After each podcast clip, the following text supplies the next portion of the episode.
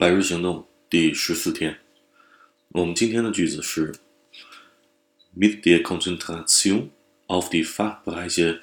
Ingenieurwissenschaften, Informatik, Medizin und Wirtschaft will sich die VHB von den traditionellen Hochschulen abgrenzen, die nur sehr langsam auf Bedarfsänderungen auf den Arbeitsmarkt reagieren können。OK， 这个句子呢里边的成分比较多一些，逗号也略微多一些，其实有很多是并列成分。首先呢，我们看一下 mit der Konzentration auf， 我们之前讲过的 Konzentration auf 集中注意力或者集中在，那么借助于集中在这些专业领域当中，哪些专业领域后面给出了工科、计算机信息学、医学以及经济学这4个专业领域当中。那么呢，这个 VHB 这种学校呢，想要呢和传统的高校划清界限，加以区别。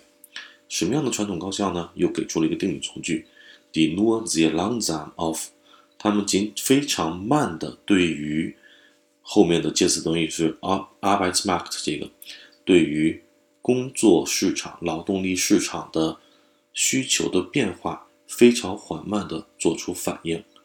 那么整个的大句子的意思，我们就可以得出，说的是 VHB 这种学校借助于集中在如下4个专业领域当中的这种经历，他们要和传统的高校加以区别。传统的高校是什么样的高校呢？就和传统的仅是非常缓慢的对于劳动力市场的需求的变化做出反应的这种高效加以区别。好的，那么我们今天的这个词汇呢也就出来了，词汇是 reagieren。 首先呢，第一个使用方式 mit etwas auf etwas reagieren 是说的是用什么方式，用什么对于什么做出反应。那么所以说呢，我们通俗一点讲的话，就是对于第4格的东西，我们做出了第3格的这种反应。这是一个使用方式，这也是我们在德福考试当中经常会用到的一个表达方式。那么下一个叫做 seine erste Reaktion war Verblüffung。 那么这个句子当中呢，我们用的是 reagieren 这个词的名词形式。那么它的第一反应是什么？是非常的震惊，